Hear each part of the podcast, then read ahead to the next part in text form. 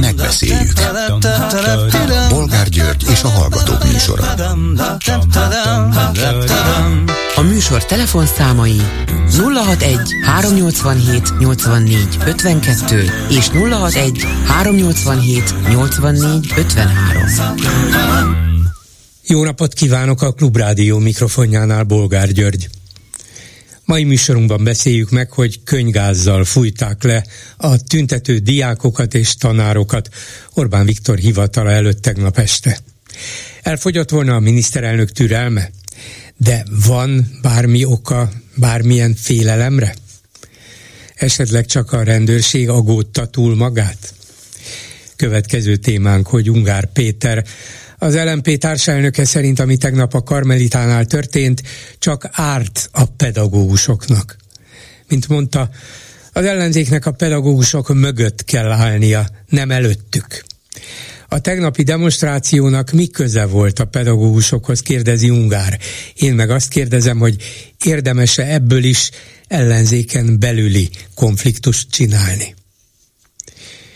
Mit szólnak ezen kívül ahhoz, hogy Semjén Zsolt miniszterelnök helyettes a kordonbontókat is szeretettel várja a pápai szentmisére, csak úgy, mint a békemenetek résztvevőit. Ugyanakkor mélységesen ellenezné, ha békemenet szerveződne a pápa látogatásra. Szerinte azonban barátja Bajer Zsolt soha nem is mondta, hogy békemenetet szervezne a Kossuth téri eseményre. Hát akkor nézzük, mit is mondott Bajer a Hír TV sajtóklubban. Mielőtt belekezdenénk a mai témákba, arra szeretném kérni a nézőinket, de talán a békemenet résztvevőit, hogy 30-án délelőtt jöjjenek el a Kossuth térre Ferenc pápa szent miséjére reméli, hogy rend, rettenetesen sokan lesznek, és tette hozzá, ez nem csak lelkileg lesz fontos, de ennek politikai üzenete is lenne. Szóval folytatta Bayer, 30-a délelőtt legyen egy igazi békemenet a Kossuth téren, várjuk önöket, mondta. Hát gondolom nem ő a Szentvise szervezője, de talán a békemeneté igen. Most akkor vállonveregetést kapott semmilyen Zsoltól, vagy enyhe feddést. Mit gondolnak továbbá arról, hogy Orbán tegnap szakmunkásnak nevezte magát és Jézus Krisztust? Egy szakmasztár nevű fesztivál megnyitóján. De mintha senki se figyelt fel, volna fel rá. Ennyire nem érdekel már bennünket, hogy minek gondolja magát Orbán, akkor sem, hogyha egész szokatlan dolgokat mond magáról, meg úgy egyáltalán a világról. Nem vagyunk már semmi sem meglepve? Mi a véleményük aztán arról, hogy Novák Katalin megint a kormányénál határozottabb álláspontot fogalmazott meg az ukrán háborúról? Mint mondta, ez a háború nem érhet véget azzal, hogy Oroszország eléri a maga elé tűzött célokat. Nem lehet, hogy ukrán területekről ne kelljen kivonulnia. Saját államfői arcél körvonalazódik, vagy csak kiosztott szerepet játszik és végül beszéljük meg, hogy a 80 éves amerikai elnök Joe Biden hivatalosan is bejelentette indulását a következő elnökválasztáson 24-ben. Nőnek Trump esélyei? Illetve még egy figyelemre méltó, de minket talán közelebbről is érintő amerikai fejlemény, bár Biden és Trump párharca, ha ez lesz, mindenképpen közelről érinti Magyarországot is. Szóval Orbán Viktor leghíresebb amerikai újságíró hívét és csodálóját, Tucker carlson váratlanul kirúgta a Fox televízió. Mindegy, sztár újságírók jönnek, mennek, de Orbán örök. Telefonszámaink még egyszer 387 84 52 és 387 84 53. Háló, jó napot kívánok! Jó napot kívánok, Simko Edith vagyok. Parancsoljon tanárnő. Láttam a tegnap reggeli ülő tüntetésen, demonstráción is, aztán a délutáni vonuláson is, mindenhol ott van. És ott voltam este, este is, is a, igen. a Karmelitánál és talán azért úsztam meg a gázprét, mert a, ahol álltak a, a, a politikusok a bontott kerítés résznél, kordon résznél, azt letapostuk végig, előre mentünk, és utána mögöttünk fújták le a diákokat, valószínűleg pánikba esettek a rendőrök, és pánikukba indo, indokolatlan a nervnek a büdös lehelletét küldték szerencsétlen gyerekekre és kollégákra. Igen, ez az ön helyszíni, ez az ön helyszíni ez értékelése, hogy, hogy a rendőrök estek ott, a rendőr parancsnok esett kétségbe valamitől? Az, hogy ki, azt nem tudom, hogy kinek a kezében lehetett ez a cucc, és ki fújta, hogy ez a parancsnok volt-e, vagy valamelyik hát nem, talán ő adta ki az utasítást. Fogalmam, mint. Az, hogy utasításra tette, vagy mire nem, az, hogy figyelmeztetés nélkül belefújt a gyerekek arcába, az biztos. Azt látom egyébként a rendőrökön, hogy nagyon soknak ilyen meghasadott tudata van, tehát valószínűleg szívesen megfordulna, csak még nincs azon a szabadságfokon, hogy megforduljon, és ne tőlünk védje a karmelitát, hanem azoktól védjen meg minket, akik elveszik a mi szabadságunkat és a mi jogainkat, és egyszerűen az épp életet, ahogy lehetne élni szabadon és békésen, helyette feszültséget teremt. Nem tudom, de amihez szólni akarok, mert tényleg a tegnapi nap nagyon eseménydús volt, valóban ott voltam az összes demonstráción. Nem tudom, hogy Ungár Péter melyikre gondol, hogy melyik volt értelmetlen. Hát elsősorban nagyon... azt mondja a Karmelita, de minthogyha a szavaiból az is kitetszene, hogy az se, az se nyerte el a tetszését, hogy reggel is ott voltak a belügyminisztérium előtt politikusok. Szóval miért kell a pedagógusok elé tolakodni, kérdezi ő. Azért, mert ez valószínűleg kicsinyes féltékenységből és irítségből mondja, ugyanis még azt sem tudta ebben a cikkben, amit olvastam, a Népszabadság cikkét olvastam, még azt sem tudta, bocsánat, Népszava cikkét olvastam, még azt sem tudta megmondani pontosan, hogy a pedagógusoknak ez az egész elégedetlensége miért van, tehát ő is, ahogy a kormány megaszonta, a bérharcot nevezi csak meg, és egyáltalán nem erről van szó, és ezen nem képesek néhányan túllépni, Ungár Péter sem volt képes ezt az akadályt megugrani, és nagyon megalázó, hogy ennek tekinti, és ezért, mert hogy nem tájékozatlan, ezért azt sem vette észre, a reggeli demonstrációt a civil bázis nagyon komoly munkájának köszönhetően az ellenzéki politikusok szinte mindenhonnan képviseltették magukat. Végre egy ügyért álltak oda a politikusok, és nem katonásdit játszottak, pártkatonásdit. És azt kéne inkább ünnepelnünk, hogy végre néhány politikusnak eljutott odáig az agya, hogy ügyek mellé kell beállni. És, és ez nem volt ott, hát lehet, hogy ez sajnálja Pedig gondolom a, ez a civil szervezet, vagy civil szövetség őt is meghívta, nyilván nem diszkriminálták az lmp sem. Többszörös szervezése volt ennek, és többen többfelé szóltak, hogy igenis jöjjenek, és minden politikus kapott rá meghívást, tehát jöhetett volna, jöhetett volna bárki, az én tudomásom szerint. Aki nem jött, az azért nem jött, mert úgy gondolta, hogy neki nincs ott a helye. A, a, egyébként a tegnapi nap az demonstrációk tömkelegéből állt, mert a sztrájk is demonstráció, és nagyon sok iskolában nagyon jelentős számban sztrájkoltak kollégák, illetve hát volt kollégák, de nem tudom másképp mondani, csak így, hogy kollégák és utána volt egy a szakadó esőben indult, de végül gyönyörűen ránk sütött a nap indult a délutáni demonstráció, amikor végigvonultunk a Kálvin tértől, és onnan pedig, mikor már lefújták a, le, a bejelentett demonstrációt, akkor uh, indultunk fel, hogy megsegítsük hatházi Ákosékat ott a kordonbontásnál, hiszen a mi ügyünk is volt, ez diákok pedagógusok, civilek, akik ott voltak, mindegyként voltak. Úgyhogy nincs olyan benyomása, hogy lanyhul az elszántság és határozottság? Kifejezetten nincs, sőt a tegnapi nap után kifejezetten úgy érzem, hogy, hogy van tűz még ebben, sőt, most ezzel a gázprézős történettel szerintem meg is erősítették ezt, és két hét múlva, harmadikán, május harmadikán ezt folytatjuk. Jól mondom, hogy két hét, jövő héten van. Igen, Ugye, jövő, jövő hét, hét, nem, rosszul mondtam, igen, jövő hét, héten igen. van a folytatás, amit a diákok szerveznek, és ha a diákok szervezni kezdenek, akkor arról már megtanulhattuk az őszön is, hogy ott nagy tüntetések lesznek. A, és ott a helyünk mindannyiunknak igen. szerintem. A diákok néha még, még elszántabbnak látszanak, mint a pedagógusok, akiknek persze a munkájukat kell végezni, és ezért ők egy kicsikét korlátozottabbak, igaz a diákoknak meg iskolába kell járniuk, de mintha gyakran a diákok volnának azok, akik nagy tűzzel és elánnal előre mennek. De hát bolgár úr, Én az 55 évemmel legyek forradalmár. Én öreg Ah, úgy néz vagyok. ki, Már nagyon ki a úgy néz ki. forradalom? Hát a fiataloké. De- Nekik kell menni. Igen, ön, Nekem önről... annyira megtisztelő volt, hogy Lili megfogta a kezemet, és ott álltunk elől a sor, sorfalnál, és ő, és ő elfogadott engem társának ebben a harcban, és ezek nagyon nagy dolgok, hogy a fiatalok ennyire, ennyire jól és ügyesen viszik véghez ezt az utat. Nekünk mellettük kell állni és segíteni őket, támogatni, élettapasztalattal mindennel. És ha a politikusokat hívják, akkor ők is menjenek. Ne, Így van. ne óvatoskodjanak meg, ne keressenek kibúvókat, hogy jaj, én most azért nem, mert inkább menjenek a pedagógusok, nem akarok én eléjük talakodni. Ha hívják őket, menjenek. Az a baj, hogy a politikussághoz hozzátartozik sokszor most a, már a sunyiság is.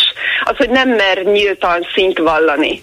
És a diákokhoz, a fiatalsághoz pedig az való, hogy face to face. Nem kerülgetjük a forrókását, hanem megmondjuk azt, ami van. És ezek a fiatalok már tájékozottak a világ dolgaiban, és tudják milyen szabadon élni. Remélem, hogy lesz még módjuk szabadon élni. Köszönöm szépen, Így tanárnő. legyen. Minden jót. Viszont hallásra. A telefonnál pedig Újhelyi István, szociáldemokrata európai parlamenti képviselő. Jó napot kívánok! Jó napot kívánok, üdvözlök Brüsszelből. Néha olyan hangulatba kerül az ember, már mint a híreket figyelő ember, legyen az újságíró, vagy csak hírfogyasztó, hogy bravo, az Európai Unió már érti, hogy mit kell csinálni a, ezzel a különböző disznóságokat művelő sunyi magyar kormányal szemben rájöttek, hogy hogy próbálja őket átverni Orbán. Néha megjön egy másik hír, és akkor azt mondják, na hát úgy látszik, hogy mégis belefáradtak Brüsszelben, és beadják a derekukat. Ilyen volt tegnap az az értesülés, hogy szakértői szinten állítólag megegyeztek abban, hogy az igazságügyi reformot hogyan hajtaná végre az Orbán kormány az, az Európai Bizottság javaslatainak vagy feltételeinek megfelelően. Ebből már néhányan levonták azt a következtetést, hogy na, tessék, itt van, le lehet szalámizni a bizottságot is, így apránként, követelésenként, de közben megjelent az Európai Parlament öt nagy frakciójának közös levele, az Európai Bizottság elnökéhez, és abból meg kiderül az, az hogy hát az európai intézményeket, benne az európai politikusokat, képviselőket mégse lehet hülyére venni, mert azonnal, vagy szinte azonnal észrevették aminek az észrevételéhez korábban hónapok vagy évek kellettek, hogy a magyar kormány két törvényével megint durván szembefordul mindazzal, amit az Európai Bizottságnak megígért, illetve amit az Európai Unió elvár tőle. Vagyis ez a pedagógus státusztörvény, illetve ez a mondjuk így röviden feljelentési törvény. Hogy lehet, hogy ilyen gyorsan reagált az Európai Parlament? Egyrészt a parlament feszülten figyeli a magyar politika és a magyar kormány gerinctelenségeit, tehát napi tájékozottságban van minden frakció. Én nem emlékszem arra, és nem csak az európai parlamenti képviselői kilenc évemet mondom, hanem korábbi időszakra sem, amikor az öt nagy frakció, mondjuk úgy, hogy az Európa párti nagy frakciók, zöldek, liberálisok, szociáldemokraták és a, a baloldali... És a kereszténydemokraták, a néppártiak. Néppártiak is, tehát balról jobbra mindenki Igen. közösen fordulna az Európai Bizottsághoz, egy egyébként európai méreteket nézve réteg problémáról, vagy kis problémáról kapcsán, hiszen ki is emeljük, emelik a levélben, hogy 100 ezer pedagógus és 1,3 millió diákot érint az ügy. Tehát, hogy egy ilyen kérdésben megszólalnak a frakciók és a bizottság elnökét feszültek arra, hogy ez az ügy ez megint szembe megy a magyar kormány vállalásaival. Ez, ez elképesztő egyik oldalról jó, hiszen látszik, hogy, hogy van továbbra is figyelem a magyar kormány ténykedése kapcsán, másrészt meg kétségbejtő, mert megint a hírekben mi magyarok azzal kapcsolatban kerülünk be, amit a kormány tett.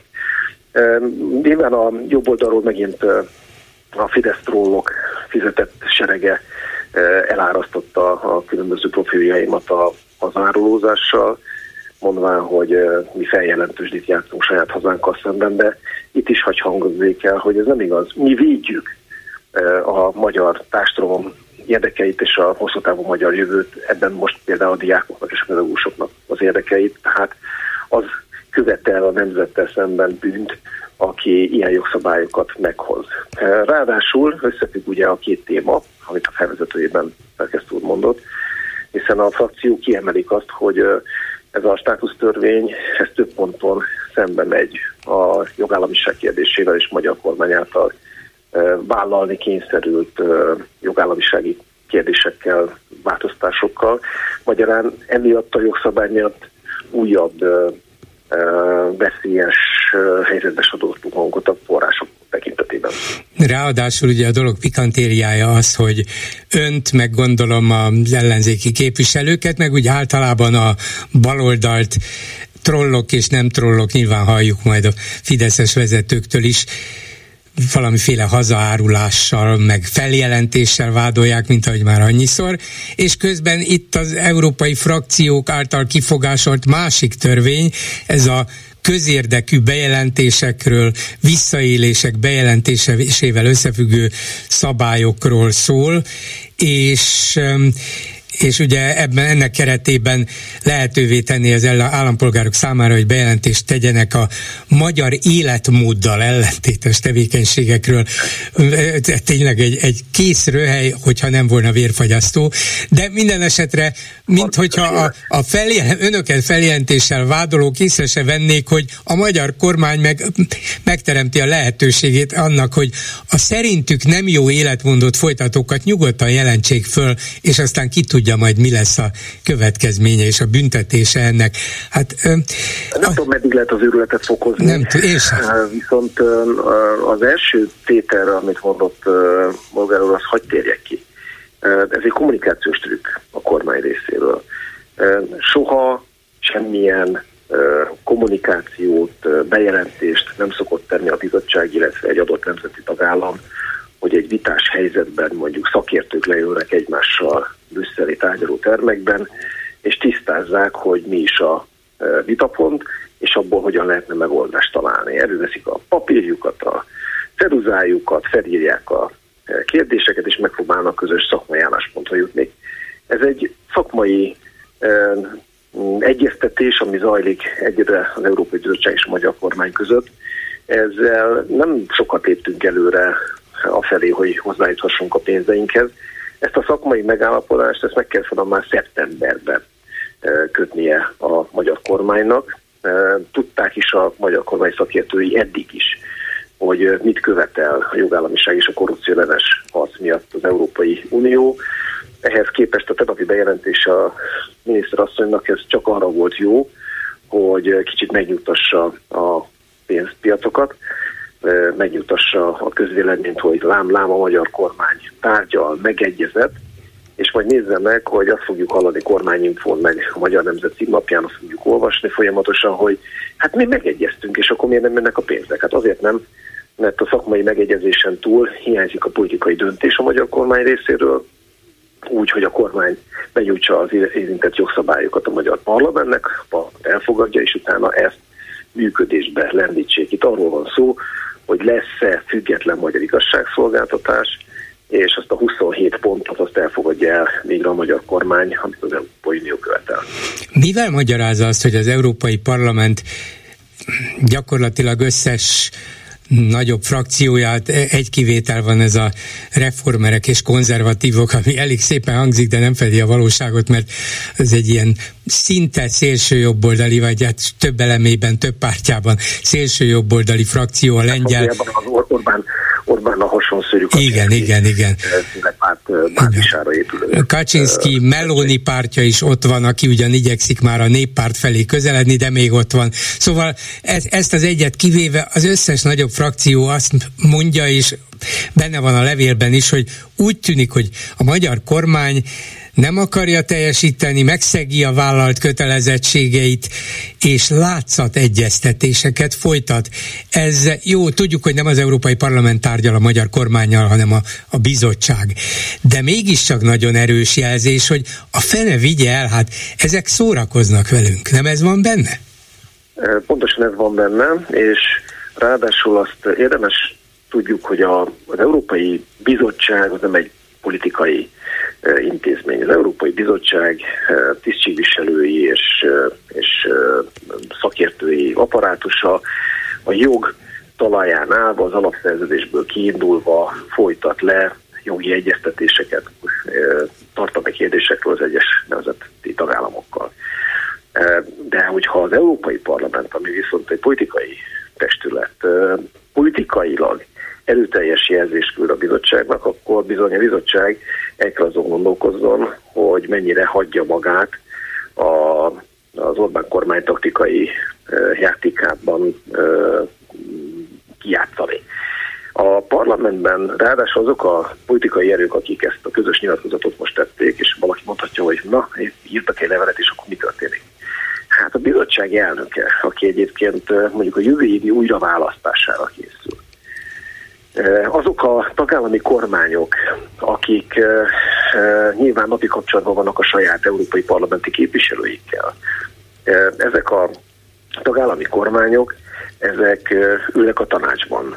Tehát itt egy olyan sakjátszma zajlik, amelyben sikerült a magyar kormánynak ismét magára haragítania legalább 25 tagállam kormányzati és európai parlamenti képviselőit. Ezt mutatja ez a levél, és valóban, ahogy ön mondja, egyszerűen nem hajlandó elfogadni és eltűrni a saját európai szövetségi környezetünk, a közösségünk azt, hogyha a kormány megpróbál hülyét csinálni mindannyiunkból. És még egy dolog derül ki belőle, hát nyilván azok számára, akik általánosságban figyelik ugyan az eseményeket, de azért konkrétan nem olvasnak ilyen-olyan feljegyzéseket, memorandumokat, leveleket, figyelmeztetéseket, és így tovább, hogy tudnilik az Európai Unió minden intézménye nagyon is tisztában van azzal, hogy mit művel az Orbán kormány, mik a legutóbbi hetek, napok fejleményei, hogy próbálnak kibújni a különböző kötelezettségvállalások alól, szóval az biztos, ennek nyomán is biztosnak látszik, hogy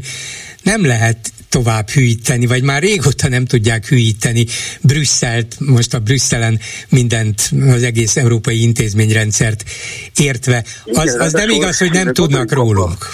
Abba, gondoljunk abba bele, hogy uh, milyen elképesztő módon hiányzik Magyarországnak az Európai Uniós forrás és az Európai Unió szeretné megnyitni a pénzcsapokat, mert ők is tudják, hogy egy legyengülő gazdasági és társadalmi gazdaság, gazdaság és társadalmi viszonyaiban elszegényedő Magyarország nem érdekel az Európai Uniónak. De ragaszkodnak ahhoz, ragaszkodunk ahhoz, hogy az Európai Uniós forrásokat ne Orbán oligarchái lopják el, és ragaszkodunk ahhoz, hogy a jogállamiság legalapvetőbb kérdései, mint például az igazságszolgáltatás függetlensége, tehát az a biztonság érzet, önnek, nekem, a rádió hallgatóknak, hogy a bíróság intézményrendszerben nem a kormány megrendelésére születnek ítéletek.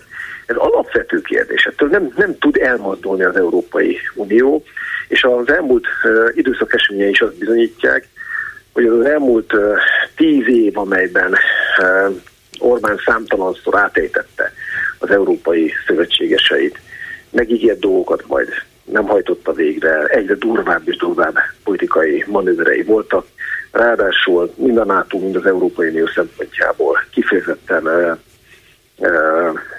az Európai Unió ellenségeivel kokettál, a Moszkvával való összebújás az megbocsáthatatlan bűn a mai helyzetben az Európai Unió szemében. Egy ilyen helyzetben először január 1 ígérte a kormány, hogy jönnek a források, aztán március 15-ét, aztán március 31-ét, aztán most június, és az a rossz hírem van magunknak, mindannyiunknak, hogy egyre távolodunk a források megszerzésétől. Szerintem őszig esélytelen, hogy jöjjön pénz, és hogyha így például a státusztörvény kapcsán a kormány nem gondolkodik el azon, hogy vissza kell vonja, akkor könnyen lehet, hogy tartósan befagyva maradnak a forrásaik.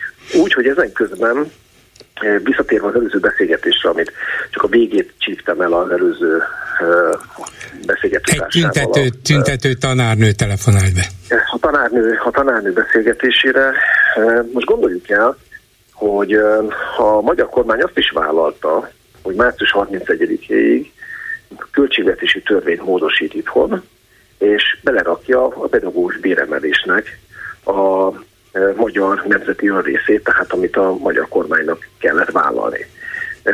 Nem hozott ilyen döntést, nem született meg a költségvetési törvény módosításra, ehhez képest jött a státusztörvény. Szóval Brüsszelben is tegnap is egyeztet, volt egy egyeztetésem Európai Bizottsági Tisztségviselőkkel, többenten nézik azt a kommunikációt, hogy az Európai Unióra mutogat meg a hazai ellenzékre, hogy miattunk nincsen pedagógus béremelés, ránk mutogat a kormány. Ezen közben mindent megtesznek annak érdekében, hogy ne is tudjon az Európai Unió támogatást nyújtani. Felfoghatatlan ez az egész. Én azt gyanítom, hogy Orbán időt húz, megpróbálja próbára tenni a, a törőképességét az európai intézményeknek. A tegnapi közös levél a bizottság elnöke felé azt a célt szolgálta, hogy jelezze az Európai Parlament, hogy továbbra is figyel, és nem hajlandó eltűrni egyetlen egy tagországban sem. Akkor még egy utolsó utáni kérdés, hogy azt mondja felfoghatatlan, illetve az gyanítja, hogy Orbán időt húz, de ennek az időhúzásnak egyértelme volna, hogy megpróbálja kihúzni a jövő évi európai parlamenti választásokig, abban bízva, amiben már négy éve is bízott, hogy majd a hozzá hasonló szélső jobboldali nacionalisták előre törnek, és akkor új helyzet alakul ki. De még ha ez történne is, reméljük nem, akkor sem várhatná azt, hogy 2024 telénél, vagy 2024 végénél előbb folyósítson egy új összetételű Európai Bizottság pénzeket Magyarország számára, és addigra örökre el is veszik ezeknek a pénzeknek egy része, nem? Tehát ez egy abszurd elvárás volna. Pontosan ráadásul, hogyha a nemzetközi pénzpiacok plusz a befektetők megérzik, hogy, hogy távolodunk a EU-s források megszerzésétől, akkor abban a pillanatban a forint ismét zuhanó repülésben a szakadékban találja magát, a befektetői bizalom csökken, és hiába kopogtat Orbán Viktor Pekingben vagy bárhol máshol, azt, ami az Európai Uniótól nekünk érkezhetne, 15 ezer milliárd forintról beszélünk, ami forog kockán most, ezt senki más semmilyen módon nem tudja pótolni, vagy csak úgy, hogy olyan drága hiteleket vesz fel Orbán Viktor, amit még a dédunokáink is nyerni fognak. Egyszerűen ezt nem engedhetjük meg. Nagyon remélem, hogy nem csak a pedagógusok, nem csak az egészségügyi dolgozók, hanem lassan mindenki rádöbben arra Magyarországon, hogy ez a rendszer semmi mást nem szolgál, mint Orbán politikai hatalmát és azt a hűbéri rendszert, amit kiépített. Sajnos még mindig nem ébredt fel a magyar társadalom egy jó része. A pedagógusok mellett most ott kellene álljon minden mozdonyvezető, postás, munkanélküli és nyugdíjas, és az a rossz tapasztalatom, hogy, hogy ahányszor valamilyen réteget megtámad, valamilyen szakmát vagy csoportot megtámad a kormány, mindenki más távolról a tévé távirányítót fogva bosszankodik, ahelyett, hogy egyszerre mindenki kivonulna és azt mondaná, hogy elég volt, akarodjatok. Köszönöm szépen Újhelyi István európai parlamenti képviselőnek, minden jót, viszont hallásra! Viszont hallásra! Háló, jó napot kívánok! Jó napot kívánok, én vagyok, ugye? Igen, tessék. Tiszteletem, miközben hallgattam Újhai urat, és érdekesen beszélt rengeteg pénzről, kiszámoltam ezt az új, ez, ez nem is, talán nem is feltétlen témája a mai műsornak, de megkerülhetetlen, hiszen pénzről van szó, hogy az átlátszó kikérte a Honvédelmi Minisztériumról a Szijjártó Péter repülőútjának a költségét, és tényleg nem húznám ezzel az időt, csak, csak egészen döbbenetes, hogy a Kairó és Bahrein útvonalon a delegációnak, 49 fős delegációnak 5,5 millió forint értékben szolgáltak föl ételt és italt, ami nem a vége, mert az internetezést is fizette a, a külügy. Ez így együtt összesen összesen 10, 12 és egész 4 millió forint volt, tehát a 49 fős magyar vállalatvezetőkből álló üzleti delegációra csak a repülőúton, ez a Kajró és Bahrein közötti repülőúton 253 ezer több ja, hát Nem is olyan drága, nem, nem is értem a felháborodását. Hát nem 40, 40, értem, csak közli a dolgot, 49 ember megevett 5,5 millió forintot, hát drágán mérték azt a pár lángost, amit kiosztottak hát, nekik, nem? De a repülőn? A igen, repülőn igen. A igen, csak az, csak, bolgár úr, tehát, és az indoklása az a külügynek, hogy a vállalatvezetők, a delegáció a folyamatos internet kapcsolat hiánya megengedhetetlen nekik. Igen, igen. Úgyhogy nem is, nem is értem. Ez csak, úgy, ez csak úgy, amikor az újhelyivel beszélgetett, és érdekes volt, csak közben egészen, egészen elképesztő számok. A Novák Katalin föltette kérdésnek, és akkor, hogy, hogy ez független, eltávolodik-e a vonától, most ezt ugye nem komolyan tetszett kérdezni attól a hölgytől, akinek a fülbevalóján óvi ne, van. Én, én Hát komolyan, megkére, én komolyan megkérdezném tőle, és bevallom önnek így csendesen, hogy egy kollégám kért is egy interjút a köztársasági elnök asszonytól a, a nevemben, hogy esetleg nyilatkozna nekünk, de hát választ még nem kaptunk rá, és attól Hát, tartok, hogy... elfoglalt, elfoglalt. Igen, de megkérdezném tőle. De, igen, most önöktől kérdezem. és annyi ott a dolog, annyi ott a dolog, Igen. tehát ez, ez biztos, hogy nem. De a lényeg, amiért telefonáltam, és amiért ö, szót kértem, az, az nem más, mint a tegnapi Karmelita Kolostor, Kolostor, nem Kolostor, a Karmelita, Színház, csak így, színház, csak így Karmelita. Karmelita előtti Igen. megmozdulás, ahol, ahol és nem kell egyet érteni, de azt gondolom, hogy megengedhetetlen, hogy rendőrök könygászpréve, hát ez egészen, egészen elképesztő, ahogy bántak a, a diákokkal, és ahogy bántak ismét megválasztott hivatalban lévő országgyűlési képviselőkkel, nem lehet ezt megszokni, nem lehet ezt megszokni, csak ismét lehet húzni egyről, hogy megint ez történik, és én nem is a rendőröket csesztetném ez ügyben. A rendőr az egy parancsot végrehajt, azt mondják neki, hogy nem engedi be, akkor ő nem engedi be. Nem jogalkotó, jog, még csak nem is jogalkalmazó, hanem parancsot végrehajtó intézmény a, a, az a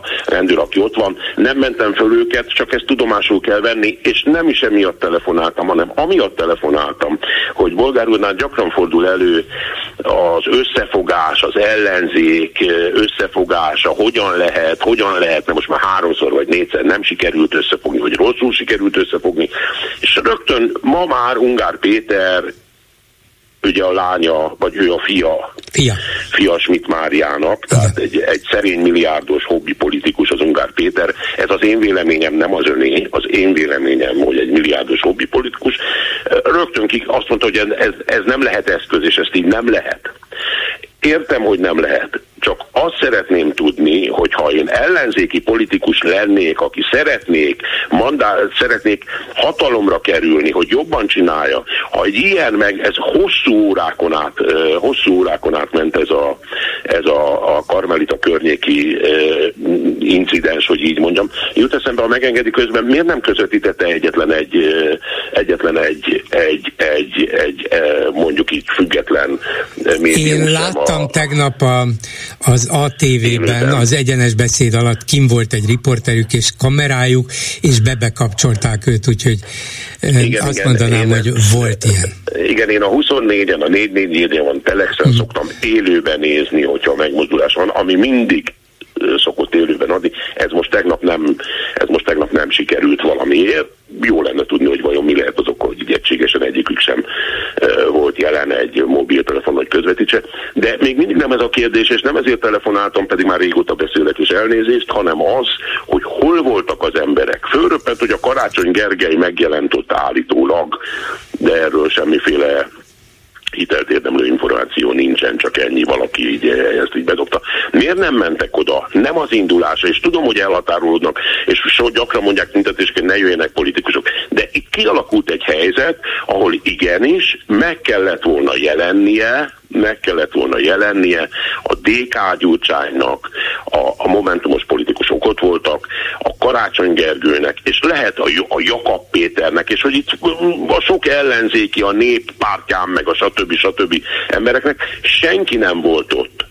Orbán Viktor annak idején, amikor, amikor egy mondjuk általa szervezett tüntetésen mindig megjelent, vagy az ő emberei mindig megjelentek. Hát a kordonbontás sem, sem csak úgy történt, hát ott az, az valami, valami, valami ott történt, amiért ott volt. Igen, hát karácsony ott volt, megjelent, nem csináltak nagy felhajtást. Egy fotót nem láttam De van, van, létezik fotó is, tehát karácsony ott, hát csak nem hamisítás, de ott volt talán, talán a pankotai Lilivel, tudja ez a, ez a slam, ah, slam poetris kislány, mintha amellett lát, tűnt volna fel. Szóval a karácsony oda ment. Ja, hát nyilván nem tudták előre, nem tudták előre, hogy ez lesz, ez valószínűleg spontán szerveződött, hogy a belügyminisztériumtól elindult a tömeg. Igen, de azt gondolom, és tényleg nem rabolnám hosszan az idejét, csak, csak nagyon kíváncsi lennék ezeknek az ellenzéki vezéreknek a véleményükre, hogy miután értesültek róla, hogy van egy jelentős megmozdulás, ahol komoly atrocitás is van, és ami órákon át tart, akkor nem lehet beülni egy autóba, de, ülni egy villamosra, de, de, de, de, de, oda menni? De, de, nem de, szerintem mondani, is hogy oda kellett volna menniük, bolgár úr? De úgy gondolom, hogy ha politikus időben értesül róla, és azt mondja, akkor azt kell mondani magának, hogy ott a helyem. Nem érdekes, hogy nem volt megszervezve, nem érdekes, hogy ki csinálja, ott van a momentum, legyen övék a dicsőség, hogy leszedik újból a kordont, de akkor is oda megyek, és támogatom őket csak a személyemmel. Pont. Ebben pontosan egyetértünk, és erre szokták a klasszikust mondani, ha tudott róla, és nem ment az a baj, ha nem tudott róla, hogy ez van, akkor az a baj. Köszönöm szépen, hogy meghallgatott, és hogyha tud politikussal beszélni ellenzéki oldalról, aki esetleg valamit beblő föl, hogy miért nem voltak ott, arra nagyon kíváncsi volnék. Igen. Köszönöm szépen. Köszönöm, viszont jót. hallásra. Háló, jó napot kívánok! Jó napot kívánok, bolgár úr, Kótai Zoltán vagyok. Hallgatom ment. Először is szeretnék gratulálni magunknak, hallgatóknak, hogy ilyen szép összeggel sikerült a következő időszakot bebiztosítani, hogy továbbra is hallgató legyen a klubrádió. Igen. Én is köszönöm a nevükben, és képzelj el, ma itt ülök a stúdióban már néhány perccel az adás megkezdése előtt, és behozza az egyik, behoz egy kollégám egy ismeretlen urat, aki azt mondja, jaj, de örülök, hogy megismerem Bolgári, jó napot kívánunk, bemutatkozunk, és kiderül, hogy most hozott nekünk 400 ezer forintot. Oh, Személyesen. Az igen. Na, hát az, az külön nagy öröm, és gratulálok. A tegnapi megmozdulással kapcsolatban. Most hallgattam itt az urat, ugye korábban én úgy emlékszem, hogy még tavaly az volt, hogy a pártok maradjanak távol, tartsák magukat távol a pedagógus tüntetéstől, mert így is, így is a kormány oldalról nem egyszer, nem kétszer elhangzott, hogy, hogy a baloldal hergeli a tanárokat, és, és csak azért megy a tüntés, mert ez egy ilyen baloldali, liberális uszítás az egész, és, és ezért ezért ugye a tanárok úgy voltak vele, én úgy emlékszem, hogy azt mondták, hogy a politikusok, ha lehet, maradjanak távol a az ilyen megmozdulásoktól. Hát voltak hát ilyen, most... voltak ilyen eh, helyzetek, vagy hosszantartó pillanatok, igen, hogy maradjanak távol. Igen, igen, de hát most meg fordult a kocka, most meg azért ekézik a politikusokat, mert nem voltak ott, hát akkor most el kéne dönteni. Én, én Nekem is az a véleményem, hogy előbb-utóbb ebbe bele kell, hogy kapcsolódjon az ellenzék, a politikusok is be kéne, hogy kapcsolódjanak, de, de most akkor azért el kéne dönteni, hogy jöjjenek a politikusok, vagy ne jöjjenek a politikusok, de most már ők mentek a politikusokhoz, ugye? Na mondjuk a reggeli megmozduláson, ott a ügyminisztériumnál, ugye, ha jól tudom, ott voltak a Momentumtól és a együtt, együtt Hát együtt már nincsen. Vagy a párbeszéd? párbeszéd. Most hirtelen nem, nem tudom, Szabó Tíme a... Igen, igen, igen, igen, párbeszéd. Tordai. Párbeszéd. Na mindegy, ők is ott voltak, aztán most Karnerikához meg ugye a Meg re- reggel ott volt az MSZP és Komját Imre is, igen, igen, többen voltak ott. Na most én még azt, azt próbálnám elképzelni, hogy az a rendőr, vagy azok a rendőrök, nem tudom, hogy egy rendőr vagy több rendőr volt-e, aki, aki a diákokat lefújta, hogy az, az este hazament itt a megmozdulás után, vagy mikor letette a szolgálatot, akkor otthon, otthon mit mond a, a, a feleségének, barátnőjének, ha éppen a szüleivel él, akkor a szüleinek, hogy na, jól lefújtam ezeket a kis köcsögöket, most már jól meggondolják legközelebb, hogy eljönnek-e ilyen helyre, vagy, vagy egyszerűen nem értem, hogy az ilyen embereknek mi, milyen lehet a lelki világa ez, ez valami... Hát nézze, nem tudjuk, hogy nem tudjuk, hogy parancsot kapott-e, nem tudjuk, hogy esetleg nem érezte úgy valamilyen helyzetben egy pillanatra, hogy most ő fizikailag veszélyben van, és előkapta a könyvgázsprayt, tehát nem tudjuk, hogy pontosan mi történt, de hogy nem, nem normális, vagy nem, nem ez lett volna a normális, az biztos, mert ez nem egy agresszív tömeg volt, az senki sem feltételez éreztek, gondolom a rendőrök sem, és a rendőrség, az ottani rendőr osztak parancsnoka sem, hogy na ezek a diákok, meg pedagógusok, meg egy pár politikus majd most be fog törni a miniszterelnök hivatalába, mert senki ilyen, ilyet nem akart, nem utalt semmi ilyesmi a viselkedésükből. Szóval nem kellett volna velük szemben ilyen módon fellépni vagy ugye voltak, akik azt mondták, hogy hát legalább először figyelmeztetni kell a tömeget, hogy ha nem vonulnak hátrébb 5 méterrel, vagy 10, vagy nem adják ezt abba, akkor kénytelenek leszünk könyvgázt alkalmazni, de semmi nem történt, semmit nem mondtak, nem szólították fel őket semmire, csak fújtak. Hát igen, igen, ez, ez, ez elfogadhatatlan, nem tudom, hogy lesz ennek valami következménye, meg amit a hatházival csináltak. Ugye azt is hallottam itt a rádióban, hogy elmondta, hogy földre tették, hátra csavarták a kezét, beletérdeltek a vesélyébe, hogy egy, egy parlamenti képviselővel ezt megcsinálni, ezt, ezt nem tudom, hogy mennyire jogszerű vagy nem. Én emlékszem annak idején, még talán a Gyurcsány érába volt egy fideszes parlamenti képviselő, aki, aki valahol Budapesten, nem tudom én, igazoltatni akarta a rendőr, és aztán aztán nem, nem igazolta magát, hanem csak a parlamenti belépőjét adta oda, vagy nem tudom én mi volt. Lényeg az, hogy ott volt valami atrocitás, aztán másnap a parlamentben ilyen bekötött fejjel jelent meg, hogy őt micsoda rendőri brutalitás érte, és izé. Na most kíváncsi leszek, hogy ebből, ebből lesz-e valami. Ez, amire emlékszik, nem egészen ez volt az a, az, az október 23-ai nagy nem, össze, nem, nem, nem, nem, amikor Révész nem. Máriusznak nem nem, nem, mert ő jelent meg nem. bekötött fejjel a parlamentben, de az a 23-ai összetűzés után volt. Igen, az, az, más, az más volt, ez azt hiszem később volt. Később volt egy... Volt, volt ilyen is, hogy valakit megállítottak valóban. Talán egy kis gazdát, vagy egy volt kis gazdát, valami, valami dereng nekem is. Jó, Igen, hát... aztán át is ült a Fidesz frakcióból valahova máshova később, uh-huh. úgyhogy ő ilyen vándor megélhetési parlamenti képviselő volt, úgyhogy nem, nem egy olyan maradandó személy. A Igen. Másik dolog, amivel kapcsolatban a Novák Katalin féle dologgal akartam még megszólalni, hogy hát én nem tudom, hogy van-e valaki, aki komolyan gondolja, hogy ő, ő bármit is függetlenül csinál. Itt ugye most ő visszadobta ezt a feljelentős törvényt a parlamentnek. Hát véleményem szerint ez is egy színjáték, ez is ez is csak a, az Európai Unió felé egy színjáték, hogy, hogy kitalálták, hogy akkor csináljunk egy olyan idióta törvényt, ami mindenki számára elfogadhatatlan, és akkor majd ezt a Novák Katalin jól visszadobja nekünk a parlamentbe, és akkor el tudjuk mondani az Európai Unióba, hogy tessék megnézni, hát itt nálunk micsoda demokrácia van, mert a köztársasági elnök ugye visszadobta a parlamentnek ezt a, ezt a kiváló törvényt, úgyhogy mi pedig ezt majd átgondoljuk, és akkor módosítjuk azokat a tételeket, amik nem felelnek meg ő neki. Hát ez bizony könnyen lehet, hogy így van. De minden esetre feltűnő, hogy bizonyos dolgokban úgy tesz, mintha. De lehet, hogy ez, ez az előre kidolgozott koreográfia része. A elnök asszony, akkor tessék ezt a tánclépést járni, míg a miniszterelnök úr meg egy másikat jár. Ez nem pávatánc, hanem egy ilyen valamiféle padödő.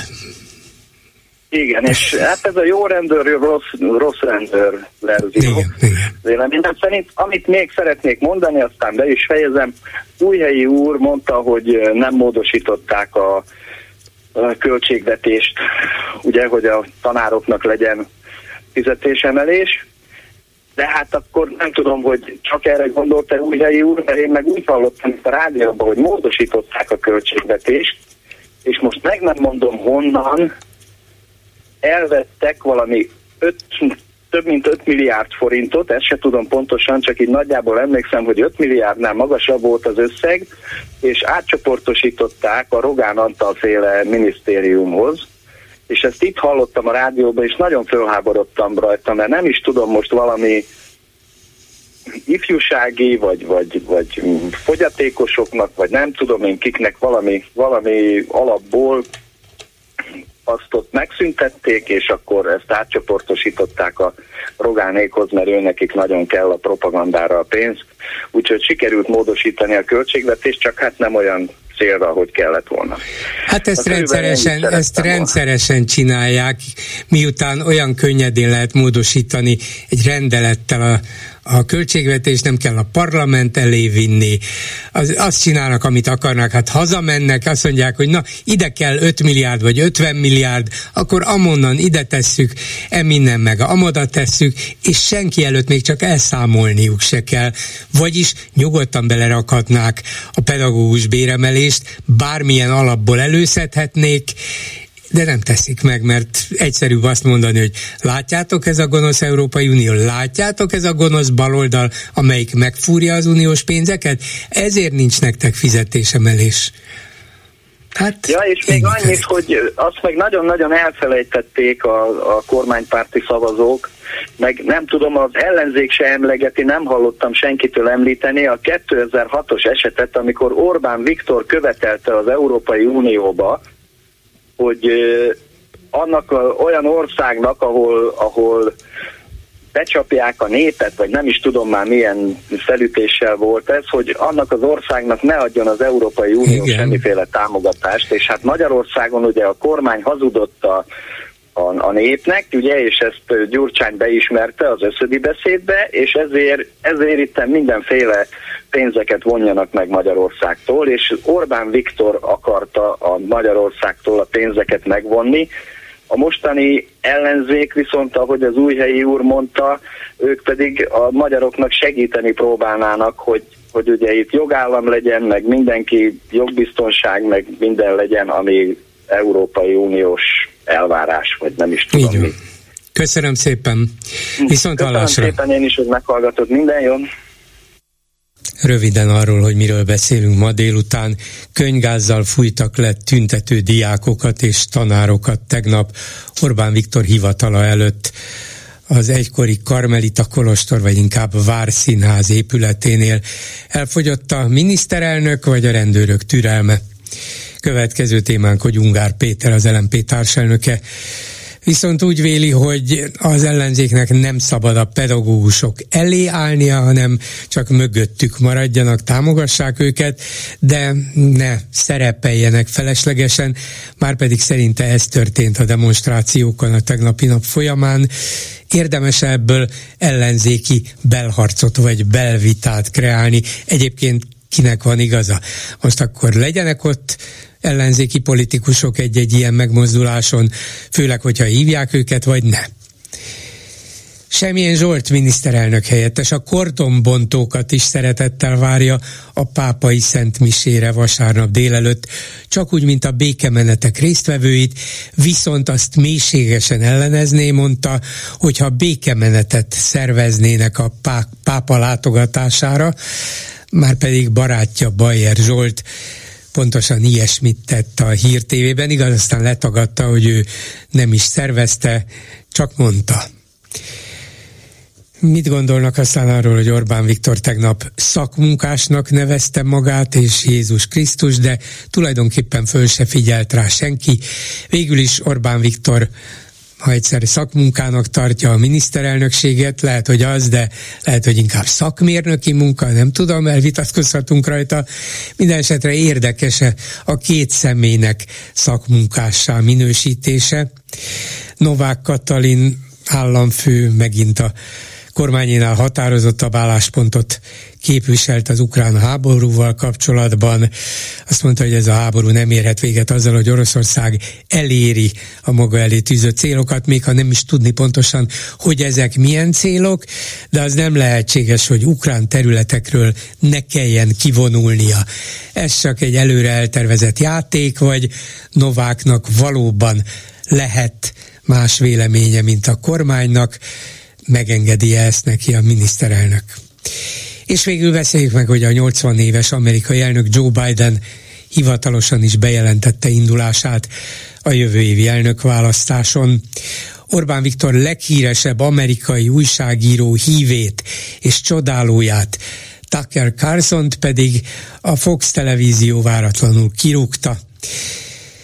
Ez is érdekes, már csak azért is, mert Carson talán tavaly volt ez, vagy tavaly előtt, egy hétig Budapestről tudósította a Fox News-t, és nagy interjút készített Orbán Viktorral is, egyébként pedig rendszeresen dicséri, körüludvarolja, mitől lett Orbánnak akkora neve és nimbusza az Egyesült Államokban, vagy az Egyesült Államok bizonyos politikai köreiben.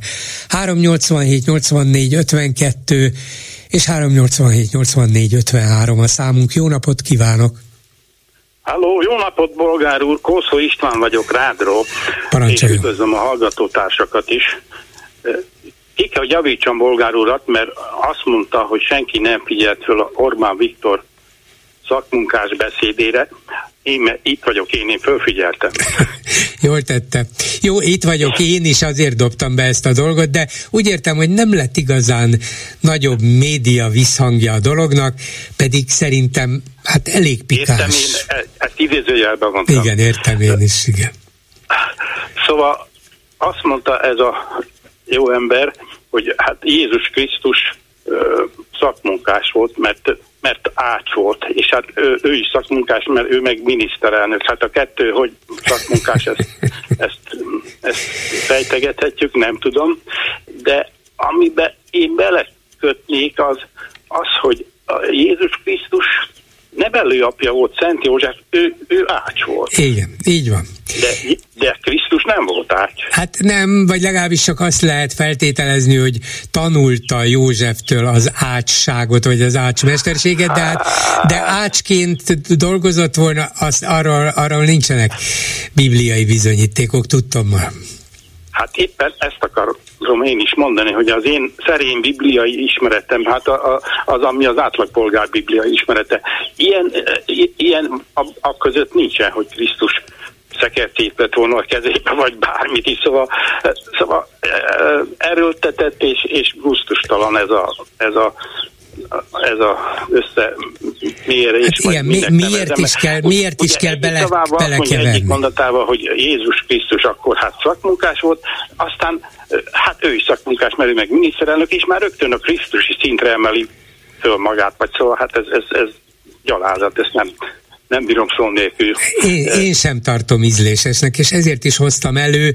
Nem, nem lehet véletlen, hát nyilván ezeket a beszédeket előre meg is írja, vagy meg is iratja, és van ideje átnézni, ha véletlenül nem írta volna be, és azt mondja, hogy na jó, legyen az, hogy a miniszterelnök is valamilyen szakmunkát, persze bizonyos értelemben az, de azért Krisztust most hagyjuk ki, kedves barátaim, mondaná az beszédíróinak, de nem mondta.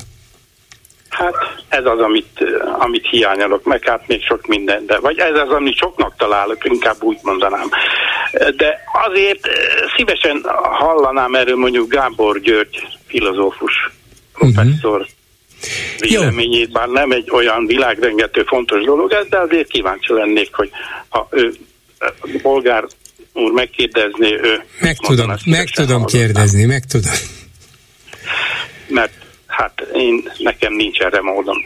Hát ezen háborgok, bolgár úr, ezt akartam közreadni, és hát kíváncsian vagyok mások véleményére is erről az átságról, vagy nem átságról. Minden esetre akkor egy pillanatra helyezzük egy kicsit kedvezőbb fénytörésbe ezt az Orbáni kijelentést. Hogyan? Hát lehet, hogy megmondom, ugye itt fiatal szakmunkások előtt beszélt valamilyen szakmai, szakma sztár fesztivál alkalmából, hát így akarta nekik bemutatni, hogy az, amit ők csinálnak, az a szakmunka, amit csinálnak, lehet százféle, lehet vízvezetékszerelő, vagy asztalos, vagy, vagy ács, vagy akármi, az olyan fontos, mint a miniszterelnöké, vagy akár olyan fontos is lehet, mint Krisztusé volt.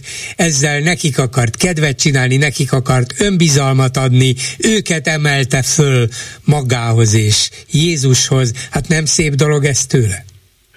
Hát bolgár úr az gyakran megkapja, hogy ön túlzottan jó hiszemű, vagy legalábbis az átlagnál jobban. Hát én úgy közelítem meg, hogy ez simán nem igaz, akkor idézőjelben ez a tanuló ifjúság megtévesztése. Ebből igen, akár hát, is lehet. Igen. Szerintem sürgősen értesíteni kellene Orbán Viktort, hogy Krisztusnál voltál. Hát vagy legalábbis akkor a szakmunkás tanulók körében lehetne indítani egy mozgalmat, hogy szeretnénk csatlakozni, vagy felvételt nyerni a miniszterelnöki szakmunkás képzőbe. Azt is lesz. Hát, ha kapunk Bol- oklevelet is. Bolgár úr, ennyi volt a mondókám. Köszönöm, hogy meghallgatott. Köszönöm, viszont hallásra. Viszont hallásra. A vonalban pedig Békási Szabolcs, az országos kollégiális szakmai vezető házi orvos. Jó napot kívánok! Jó napot kívánok, köszöntöm a hallgatókat! Többször beszélt talán nálam is, meg más kollégámmal is itt a Klubrádióban, és mindig vagy általában így mutatjuk be, hogy országos vezető, kolléga, országos kollégiális vezető házi orvos, de nem biztos, hogy a hallgatók tudják, hogy pontosan mi ez. A kollegiálist egy, egy igazán kedvező jelzőnek tartják, de nyilván nem arról van szó, hogy ön, ön egy kollégiális ember, remélem az, de itt valami más jelentése kell, hogy legyen a dolognak, és mi az, hogy országos kollégiális vezetőházi orvos. Mi ez a funkció vagy szerep, amit betölt? Én köszönöm szépen a kérdést. Itt úgy gondolom, hogy ennek a funkciónak a lényege mégiscsak a kollegialitáson alapul, az az, hogy a házi orvosi ellátási struktúrában is legyen egy olyan terveződés, ami tulajdonképpen a házi orvos kollégáknak az elszigeteltségén tud mérsékelni, ugyanis a rendszerváltás követő időszakban a praxisok privatizációjával, praxisok privatizációjának az idején elkezdődött egy olyan kedvezőtlen folyamat, hogy a önálló egészségi szolgáltatóként működő háziorvosi praxisok egyre inkább elszigetelődtek egymástól. A kollegiális vezetői rendszer túl azon, hogy egyfajta ilyen szakmai módszertani támogatást nyújt a, a praxisoknak, valahogy a kollegiális, kollegiális kapcsolatoknak az erősítését is szolgálja a periférián. Tehát ez valami olyasmit jelent, hogy dolgoznak mondjuk házi orvosok, meg fogorvosok egyéni vállalkozóként, viszont az egész egészségügyi rendszer az alapvetően állami, hát van magánrésze is persze, de egyre inkább államilag központosított, legyen valamilyen rendszeresített ha tetszik, intézményes, vagy, vagy ha már nem is intézményes, de valakin keresztül mégiscsak működtethető rendszeres kapcsolat az egyéni vállalkozók és a nagy állami szervezet között? Tulajdonképpen erről szól, és az elmúlt három év egyértelmű eredményeként tudunk eh, tekinteni a vezetői struktúra kapcsán arra, hogy tulajdonképpen megyei szinten megvalósultak azok a kapcsolatok az egészségügyi ellátórendszerben, a, a házi orvoslás, a járó és a fekvőbeteg ellátás, a Nemzeti Népegészségügyi Központ megyei szerveződési szintjei, valamint a Nemzeti Egészségbiztosítási Alapkezelő regionális szerveződési szintjei között, amikre korábban nem volt példa. Azaz a vármegyei kollegiális vezető kollégáim ezekkel a szakemberekkel, eh, kórházigazgatókkal tudták tartani a kapcsolatot, és az adott területen fellépő sajátosságokra, betegútszervezéssel kapcsolatos kérdésekre a leghatékonyabban tudtak reagálni. Jó magam pedig országos vezetőként ugyanezt a funkciót eh, láttam be eh, ezen eh, szervezetek, intézmények országos vezetőivel. De tulajdonképpen azon kívül, hogy köszönöm, hogy elmagyarázta, hogy mi is ez, és akkor a hallgatók is jobban fogják tudni legközelebb, ha megszólítjuk például, de az volt a kiváltó oka annak, hogy most érdeklődnék öntől, hogy tudnilik az orvosi kamarai tagság, a kötelező orvosi kamarai tagság megszüntetése, illetve az újra csatlakozás lehetőségének lejárta után kiderült, hogy az országos kollégiális vezetők közül senki, tehát ön sem csatlakozott a Magyar Orvosi Kamarához, már pedig a MOK szerint akkor nem is maradhatnak kollégiális vezetők. Ha ez így van, akkor mindenkelőtt azt kérdezem, hogy ha nem csatlakozott, akkor miért nem? Mi, mi oka volt ennek? A csatlakozás, a nem csatlakozásom hátterében személyes döntés állt. Azt kell tudni, hogy a Magyar Orvosi Kamara országos vezetőségével többször próbáltunk tisztázni egy olyan félreértésen alapuló helyzetet, ami az egyik vármegyei kollégai szakmai vezetővel volt kapcsolatos, hiszen ez a kolléga egy szak tájékoztatót tartott az adott megyében praktizáló kollégák számára. A Magyar Orvosi Kamara országos elnöksége félreértelmezte és etikai eljárást indított a kolléga ellen. Erről a kollégáról azt kell tudni, hogy egy közülünk, egy gyakorló háziorvos kolléga, aki mi jártunk, és szerettük volna azt, hogy a Magyarország Orvosi Kamara országos vezetősége rehabilitálja őt, és, és ezt a kérdést ezt nagy nyilvánosság előtt tisztázza. Sajnálatos módon ez idáig nem valósult meg, ugyanakkor örvendesnek tartjuk, hogy ilyen sokan visszaléptek a, a kamarába, hiszen hamarosan kamarai választások lesznek, és úgy gondolom, hogy a kollégáknak nagy száma egy széles legitimációt is jelenthet egyben a kamara új vezetése számára. Ez a bizonyos megyei háziorvosi szakmai tájékoztató a vitatott ügyeleti rendszerrel volt kapcsolatban? Igen, abban az ügyeleti rendszerrel kapcsolatban, mint egyéb iránt a Magyar Orvosi Kamara országos elnöksége korábban támogatott, sőt ennek bevezetését javasolta, mondván, hogy egyes területeken, egyes megyékben a házi orvosoknak ez idáig is kötelező volt az ügyeleti ellátásban való részvétel, az új ügyeleti struktúra pedig tulajdonképpen magasabb órabérek mentén tudta volna ezt biztosítani a, a kollégáknak. Tehát az a faramti helyzet áll elő, hogy egy olyan olyan nyomásgyakorlási eszközt választotta a kampánynak a vezetése, amire korábban szakmailag egy teljes mértékben egyetértettek. De aztán állítólag kiderültek részletek, amelyekben már nézetkülönbségek voltak, és azokat már nem vette figyelembe az egészségügyi vezetés, nem erről volt szó? Az ügyeleti ellátás megszervezése kapcsán nem voltak nézetkülönbségek, jó magam is részt vettem még január végén azokon a nagyjából egy tisztalatú egyeztetéseken, amik ezeket a nézetkülönbségeket tisztázták. A Magyar Orvosi Kabban a háziorvos csoportjának a vezetője akkor írásban deklarálta, hogy az üzleti ellátás új megszervezése kapcsán minden akadály elhárult, csupán a küldőgyűlés határozat alapján ezt egy gyakorló eszközként választották, mi szerint megtagadják az üzleti ellátásban való részvételt. Azóta egyéb iránt legjobb tudomásom szerint ez a nyomásgyakorlási tevékenységgel már részben elhagytak, hiszen a legtöbb vármegyében a kollégák már elkezdtek csatlakozni az új ügyeleti rendszerről, úgyhogy most jelen pillanatban mi magunk sem tudjuk, hogy ezzel kapcsolatban a kamarának mi az egyértelmű álláspontja. Például az ön praxisa olyan helyen van, ahol már ez az új ügyeleti struktúra van érvényben? Az én praxisom Pest vármegyében van, de jó magam az új ügyeleti struktúrától független módon évek óta aktív ügyeleti tevékenységet is ellátok, úgyhogy az én életemben ez jelentős változást eh, nem fog jelenteni, a mai napig gyakorló ügyeletes orvosként is uh-huh. a Pest vármegyei ügyeleti ellátásban. És amikor, amikor például ön saját elhatározásból, de nyilvánvalóan integrálódva a rendszerben részt vesz az ügyeletben, akkor ez az újonnan bevezetett rendszer nem alakítja át az ön eddig tevékenységét. Rendben azt mondják, doktor úr, ön eddig is dolgozott, ezután is fog, csak most mi határozzuk meg, hogy hogyan? Én úgy gondolom, hogy az ügyeleti ellátásban való részvételnek a szakmai eh, kérdései azok nem kerülnek új alapra, hiszen a, a betegellátásnak a módja, a betegellátást szabályozó jogszabályi környezet az nem változik. Itt tulajdonképpen a szolgáltatásnak a szolgáltatónak a személye változik, illetve a fenntartónak a személye, azáltal, hogy kötelező önkormányzati feladatkörből ez tulajdonképpen az országos mentőszolgálathoz kerül át, és eddigi egészségügyi szolgáltató országos mentőszolgálat lesz az az egészségügyi szolgáltató, akivel az orvosok szerződéses viszonyban ugyanazt a feladatot ellátják, amit eddig is elláttak.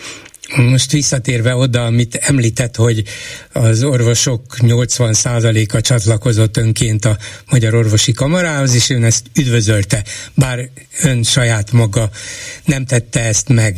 De hogyha ez így van, akkor nem lehet például, nem tudom pontosan mit ír elő a jogszabály, nem lehet például utólag is csatlakozni. Jó, ön kifejezte, nézett, hogy a, az álláspontját, a véleményét az orvosi kamara vezetésével szemben ebben a konkrét ügyben, nem akart csatlakozni, de ha meggondolja magát ön vagy a 20 százalék, akkor nem léphet be egy kamarába aktív praktizáló orvosként? De természetesen, és ezt is szeretném tenni, amint, amint az új választások lebonyolódnak. Természetesen elsőként fogok a, a kamarába visszalépni. Azt kell tudni, hogy a Magyar Orvosi Kamarához engem komoly családi gyökerek is fűznek, édesapám kamarai tevékenysége kapcsán, egy számomra is nagyon nagy jelentőséggel bír, hogy megfelelő keretek között működő, jól szervezett Magyar Orvosi Kamara szolgálja a magyar orvostudomány érdekeit. És az a vita hogy áll, hogy az orvosi kamara szerint sem ön, sem a többi országos kollégiális vagy talán megyei vezetők sem, akik nem csatlakoztak az orvosi kamarához most az elmúlt hetekben, nem tölthetik be a funkciójukat, mert annak feltétele volna, hogy az orvosi kamara tagjai legyenek. Akkor most ön kollégiális vezető, vagy mégsem az e pillanatban? Ez téves információkon alapul a kamara vezetőségének ez a megállapítása, ugyanis azt kell tudni, hogy mind a megyei, mind az országos kollegiális vezetőknek a mandátuma hamarosan lejár. Az eredeti szerződések alapján május 31-ig tartott volna a mandátumunk, ugyanakkor a kollegiális vezetői testület kereteit leíró jogszabálynak a módosítása folyamatban van, tekintettel arra, hogy szélesebb hatáskört szán neki a későbbiekben a döntéshozó, ezért az új pályázati eh, kiírások valószínűleg egy hónapot fognak eh, csúszni. Ennek megfelelően minden egyes megyei és országos vezető tekintetében új szerződések kötésére került sor, attól függetlenül, hogy a Magyar Orvosi Kamara tagjai maradtak, vagy sem. Önök tehát, vagy ön tehát lényegében a, az egészségügyi rendszer, vagy az egészségügyi ellátórendszer kinyújtott karja itt a vállalkozók körében, tehát nem az orvosi kamara nevezi ki önt, hanem, hanem a, nem tudom, az egészségügyel foglalkozik az egészségügyi államtitkárság, vagy hogy, hogy megy ez formálisan? Az országos kórházi főigazgatósról vagyunk szerződéses uh-huh. viszonyban, megbízási szerződési viszonyban. A kollégiális vezetői poszt betöltésének alapfeltétele, hogy gyakorló orvosoknak kell, hogy legyünk. Ennek azért van nagyon nagy jelentősége, mert nyilván gyakorló orvosként ismerjük az adott területnek leginkább a, a problémáit, és tulajdonképpen egyfajta ellátástervezési funkcióval, módszertani eh, támogató funkcióval bírunk a házi orvos kollégák felé, konkrét feladatainkat pedig a 4 per 2000-es egészségügyi minisztérium rendelet nevesíti, ebben tételesen fel van sorolva, egy kollégiális vezetőknek ilyen szerződéses feladataik vannak, de ezek jellemzően koordinatív, támogató és módszertani feladatokra korlátozódnak. Tehát nem állami tisztviselő ön, hanem, hanem valaki olyan, akit az állam vagy az állam illetékes szervezete egy ilyen koordináló feladattal bíz meg? Így van, gyakorló orvosok vagyunk mindannyian, nem állami tisztviselőként funkcionálunk, ez a pályázati kiírásnak alapvető feltétele.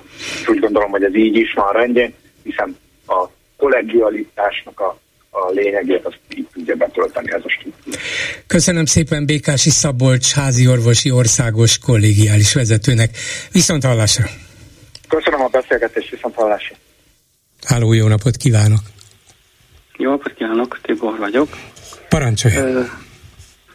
Volt olyan felvetés, hogy ugye hallgatóknak lehet javaslatokat. Bármikor, persze. Igen. A tegnapi műsorban az első betelefonáló azt tett egy javaslatot. Nem tudom, hát idézzük fel, hogy a többi hallgató is tudja, hogy miről van szó.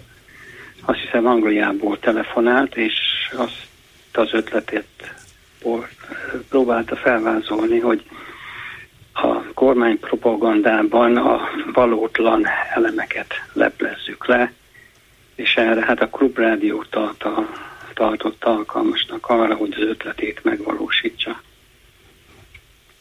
Igen, így volt. Igen, hát remélem a hallgatók is tudják, hogy miről van szó, ön már ezek szerint tudja.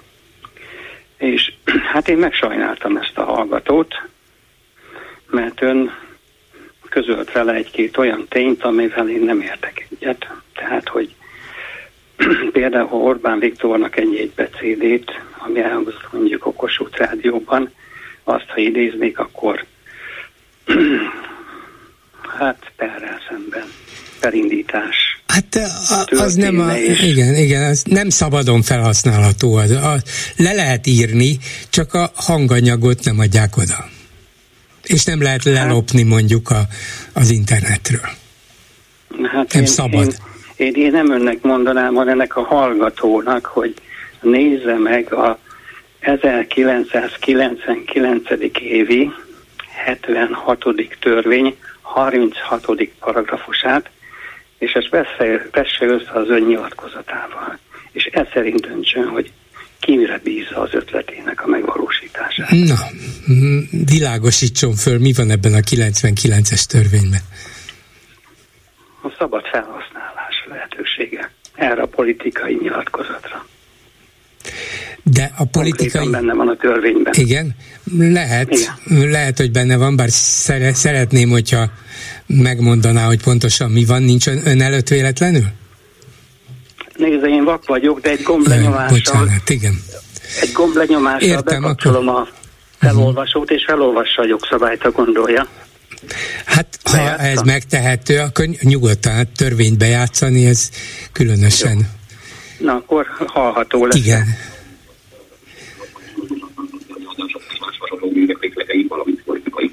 beszédek felhívott a szokott terjedelemben szabadon felhasználhatók, ilyen felhasználás esetén a parancsot előre vélekedésre. Kell tüntetni, ha csak egylegetekben nem tudom, hogy említett művekvédelmi éves kiadásában a rendőrnemre szükséges. 2008 napi elővédethez kapcsolódó bizonyos gazdasági vagy politikai témákról. Megjelentetett cikket, vagy a témákról utánozott művek a sajtóban szabadon. Összevethetők, nyilvánosságszor szövetíthetők ideértve a nyilvánosság Igen, nem nagyon értettük, de foszlányokban mégis. Nyilvános felhasználás. Igen, igen, de, igen. Még, de még tudnék egy részletet, amikor azt is megengedi, amikor például kritikai megjegyzést kívánnak fűzni egy-egy politikai beszédhez. Ez is engedi, szabad felhasználás. Uh-huh. Csak annyi korlátozása, hogy meg kell jelölni a forrást. Igen.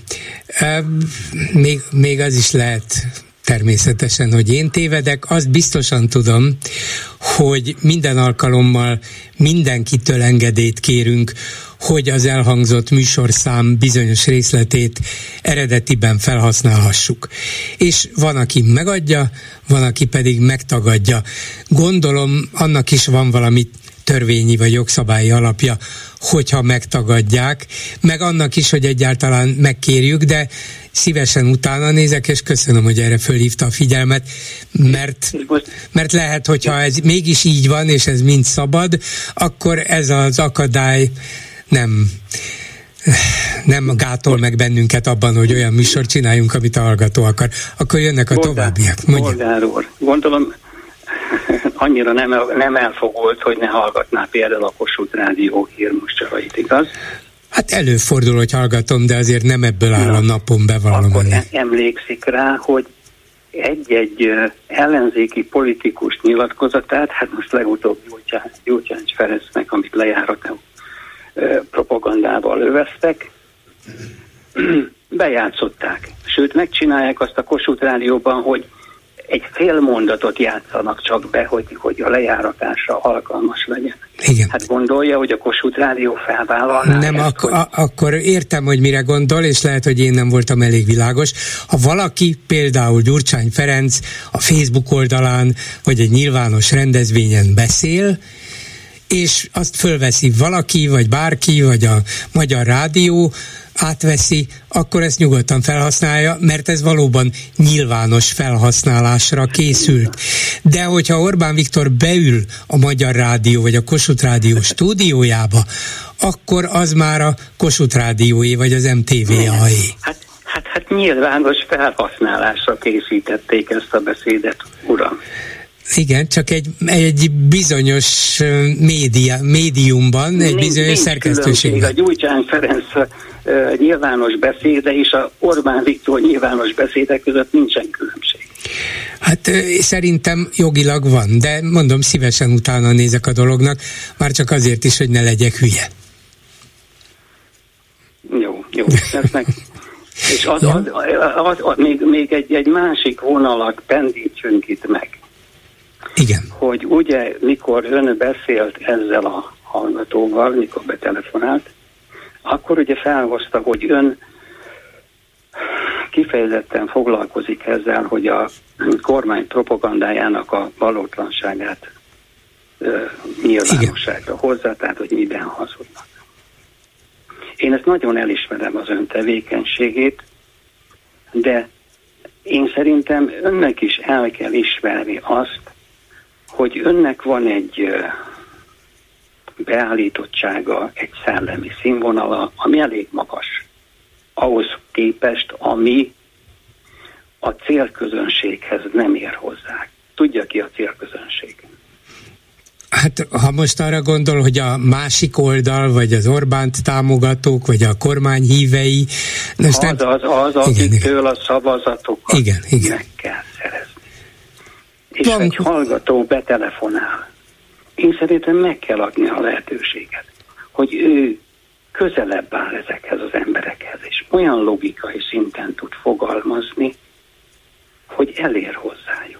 De hát hogy ne adnánk meg a lehetőséget, végül is ez a műsor arról szól, hogy be lehet telefonálni, ha ön engem akar meggyőzni, azt is lehet, ha az Orbán híveket akarja meggyőzni ebben a rádióban, ebben a műsorban, azt is lehet, bár nyilván kevesen hallgatnak bennünket ő közülük, de hát szabad, ez abszolút nyitva áll, hát hogy nem? Igen, igen.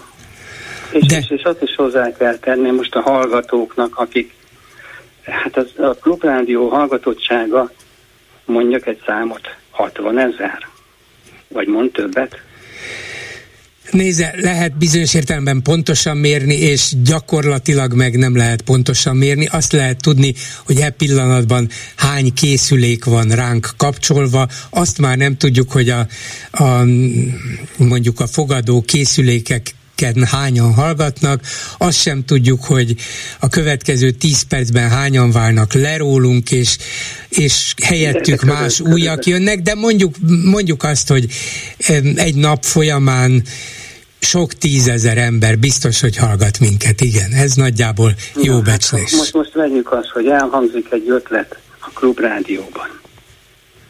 Önöknek nem feladata az, hogy ezt a civil kezdeményezést felvállalják. Tehát tudni kell azt a hallgatóknak, hogy ez egy meghatározott számú hallgatóság, akik körében ez ismerté válik, de ha ez ismerté válik, nem biztos, hogy felvállalásra kerül, még a felvállalásra is kerül, akkor is csak egy hangyányi lépéssel kerülünk előrébb a választási győzelemhez. Ez Tudni igaz? kell, ha valaki itt egy ötletet felvet, annak nagyon kesély, kevés az esély, esélye, hogy az megvalósításra kerül. Tehát ha valaki ilyen szándékkal telefonál önökhöz, ezt mérlegelje. Hát én mérlegelem, és lehet, hogy jogi alapon, ilyet, lehet, hogy egyszerűen fizikai alapon, hogy nem vagyunk képesek egy ilyen munkát elvégezni, mert nincs hozzá erőnk, nincs hozzá elég emberünk, nincs hozzá elég időnk, és így tovább. Meg lehet olyan szempontból is, ahogy most ön áll hozzá, hogy még ha meg tudnánk csinálni, akkor sem érnénk el azokat a tömegeket, amelyeknek a meggyőzése egyébként amúgy is reménytelen volna, tehát hiába mondanám el akár a Hír TV nézőinek, vagy a Kossuth Rádió hallgatóinak, hogy Orbán és semmilyen és a többiek mikor, hol, miben és hogyan hazudtak, ezzel szemben a tény pedig ez és ez, azt mondanák, hogy ugyan már mit beszél hülyeségeket bolgárul, ócska komcsi propaganda, ön, az ön dumájából egy szó se igaz, Orbán Viktor mondja az igazságot. Ezzel tisztában vagyunk, csak ez nem ment föl sem engem, sem másokat az alól, hogy az igazságot próbáljuk elmondani korlátozott sikerrel, igen, ettől nem fog, ettől nem fog választást nyerni az ellenzék. Igen, tehát, tehát tisztába kell lenni mindenkinek azzal, hogy a klubrádió mire képes, és mit, mit tud elérni. Ez, ez így van, igen. A lehetőségeink korlátozottak, azt szeretnénk, hogyha napról napra egy picivel több lenne, és, és egy kicsivel többen figyelnének ránk, és próbálnának legalább elgondolkozni azon, hogy talán van valami igazság abban, amit mi mondunk. Hát nekem is egy nagyon kicsi lépésekben lehet előre haladni. És a kicsi lépésekben való előrehaladás a biztos. Így van. Köszönöm szépen, hogy jelentkezett. Köszönöm. Viszont hallásra. Viszont hallásra. És mit írnak a Facebookon, Lőrinc Saba? Szia Gyuri, köszöntöm a hallgatókat. Számos témában szólaltak meg a kommentelők. Például Rétvári odáig ment egy interjúban, hogy az ellenzék korrupcióval vádolja a középiskolai tanárokat, és azért nem jön a pénz. Ez számomra egy hihetetlen gondolat. Tehát a tanárok lennének korruptak, és azért nem. Nem a jogállamisági aggályok miatt. És egy Most ez egy komoly bejegyzés volt? E, igen. Igen? Igen. Tanárok mit csináltak? Az ellenzék korrupcióval vádolja a középiskolai tanárokat, mármint ezt így véli Rétvári, és ezért nem jön az uniós pénz. Na jó, nem tudom, Rétvárit nem tudom követni. Szerintem ő se tudja követni a dolgokat, de ez érdekes volt. Semmilyen marhaságokat beszél, ez ugye nem újdonság. Akik megjelennek a pápa miséjén, azok nem politikai véleményt nyilvánítanak. Ők egyszerűen hívők. E, igen, igen, igen, igen, de szerintem Bayer azt szerette volna, hogy ez mégis így legyen? Hogy mégis politikai vélemény nyilvánítsanak, és úgy álljanak a kormány mögé, hogy formálisan a pápa szentmiséjére kíváncsiak. Igaz, hogy demens vénember vagy gazember, de most valamiért úgy látszik, mégsem az, vagy ideiglenesen felmentést kap Bayertől, és most nagyon jól jönne, hogyha békemenetes százezrek, akik egyébként nem férnének el a Kossuth téren, tegyük hozzá, árasztanák el ezt a helyszínt, hogy megmutassák a világnak, hogy egy ilyen felszólításra lám, ott vannak Orbán hívei, nem csak a pápa miatt mentek, hanem a békemenetes felszólítás, nem felszólítás, nem tudjuk, hogy micsoda, de mégis elhangzott. Na hát ennek a felszólításnak a hatására. Szerintem egy embert nem tudja még rajtunk kívül, hogy mi volt ez pontosan, Bajer Zsolt, de ez az én véleményem. De szerintem tudja, és kifejezetten politikai stihet akart adni ennek az egésznek, hogy nehogy már a pápa miséjére menjenek el esetleg százezren, mert mégiscsak egy egykori demens vénember, szerencsére meggyógyult vénemberről van szó, hanem arról van szó, hogy ez a békemenet ereje, nem a hívők ereje. Következő témánk Tucker Carlson kirúgva. Akihez Orbán Viktor elmegy beszélni, az megbukik. Keresni kéne egy ilyet, és összehozni őket párbeszédre, nem? Csak csendben se jegyzem meg, nemrégiben talán hát még a háború kitörés találkozott Putyinnal is. Mm. Ajaj. Gonosz gondolat, tudom én.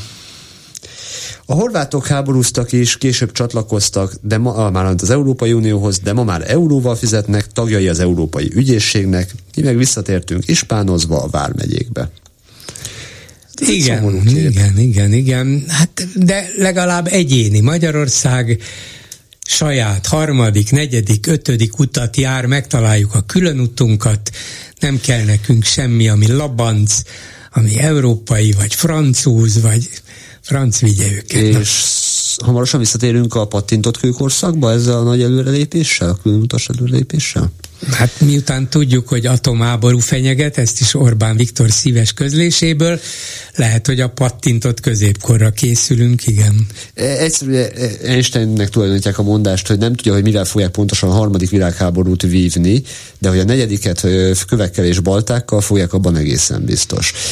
Szerintem ők ezt akarják megelőlegezni a háború nélkül. Hát mi minden esetre le vagyunk pattintva róluk, pedig megkérdeznénk őket. Hát, Orbán Viktor országdúlása, mint szakmunka, kérdezi egy másik kommentelő. ez biztos, hogy szakmunka. Ez, ez nem megy csak úgy, hogy belevágunk kalapáccsal, fejszével, bár mintha úgy tűnne, de mindegy, ahhoz is kell szakértelem.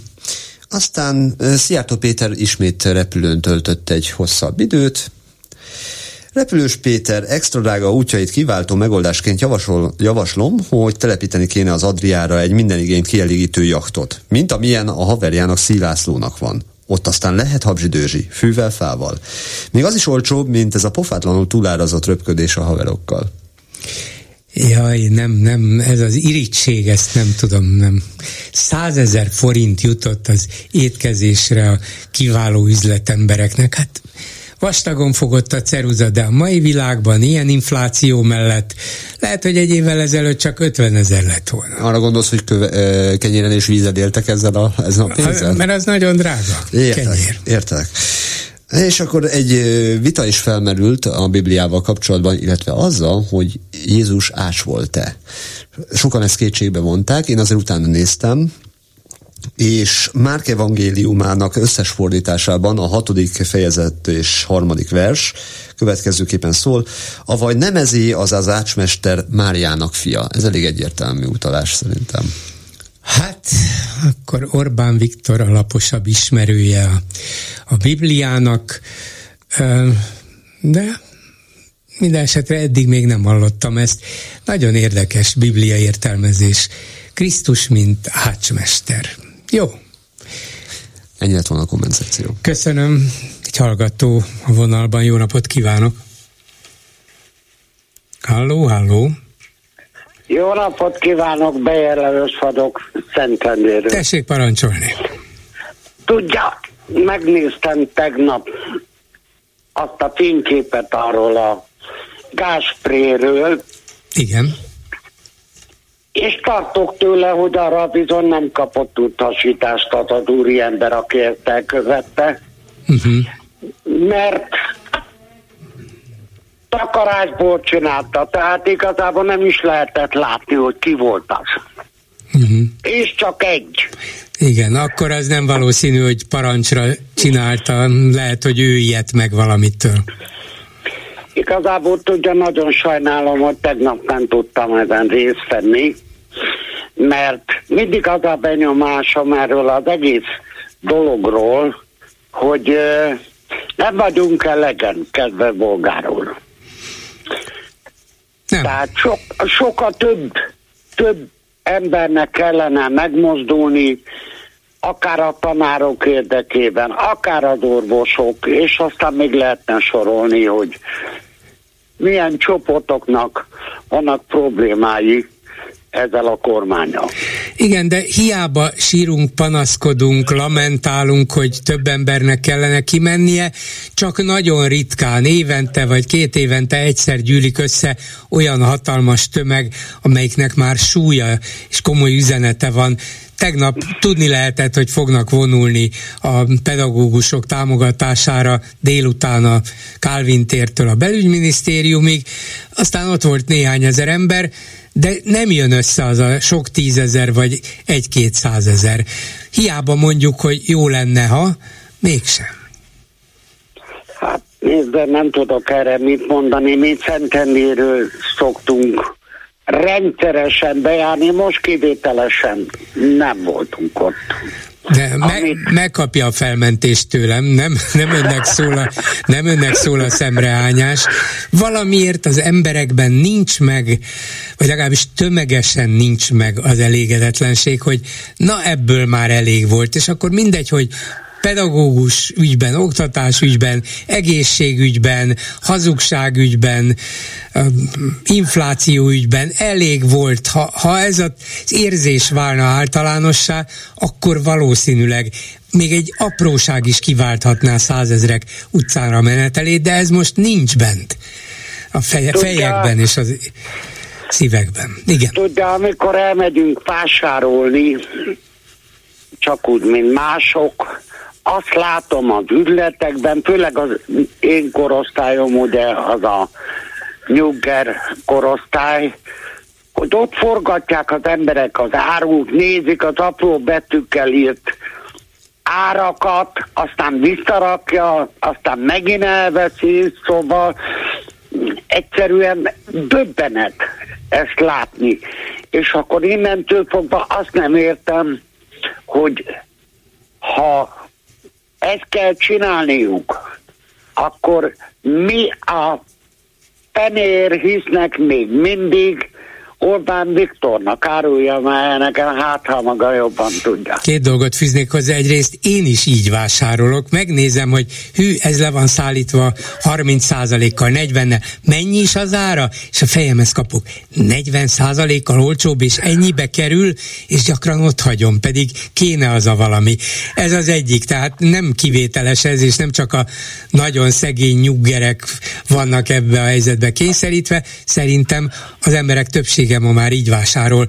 De hogy miért nem mondja azt, vagy miért nem gondolja azt, hogy hát azért ennek az inflációnak az egyik okozója, vagy a legfőbb okozója mégiscsak a magyar kormány, hiszen az egész Európai Unióban kirívóan itt a legmagasabb az infláció, hát akkor valami köze csak lehetett hozzá a miniszterelnöknek, valamiért be tudta magyarázni ennek a népnek, hogy nem ő mindent megtett, csak mindenki minket gyűlöl, csak mindenki minket üt, csak mindenki minket bánt, és ez pedig mélyen benne van a magyar tudatban, a magyar hagyományokban, a magyar közérzésben, ha valaki erre já, rájátszik tudatosan és olyan gátlástalanul, mint Orbán, akkor bármilyen ügyre rá lehet húzni, minket utálnak. Ugye a régi kabaréban csak akkor el volt viccelve a dolog, nyomják krahácsot. Igen, nyomják, nem krahácsot, a magyarokat.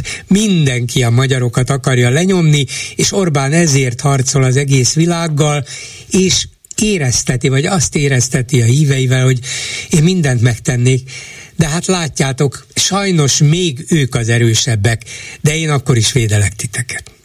Hát nézze, nekem az a véleményem, hogy a társadalmi érintkedésben szükség van a toleranciára, az alkalmazkodás képességére, és ez szerintem a mi miniszterelnökünkből totálisan hiányzik, hogyha valamit kritizálnak, akkor ő azt mondja, hogy hát majd meghosszabbítom bicskéig. Úgy van. És, és ez, így, ez így valahogy úgy nincs rendben. Miből gondolja ez az ember azt, hogy minden, amit ő gondol, meg a a kis kompániája, ami persze nem is olyan kicsi, hogy az az abszolút tuti, azt úgy kell csinálni. Abból gondolja, hogy már összességében 17 éve van hatalmon. Azt mondja, hogy én csinálom a legjobban, úgyhogy mindenki fogja be. Nézd, de ami, ami a legutolsó választást illeti, részt vettem ott a, a hogy hívják ezt, a, amikor kiválasztották, hogy végül is ki lesz a miniszterelnök jelölt. Előválasztás.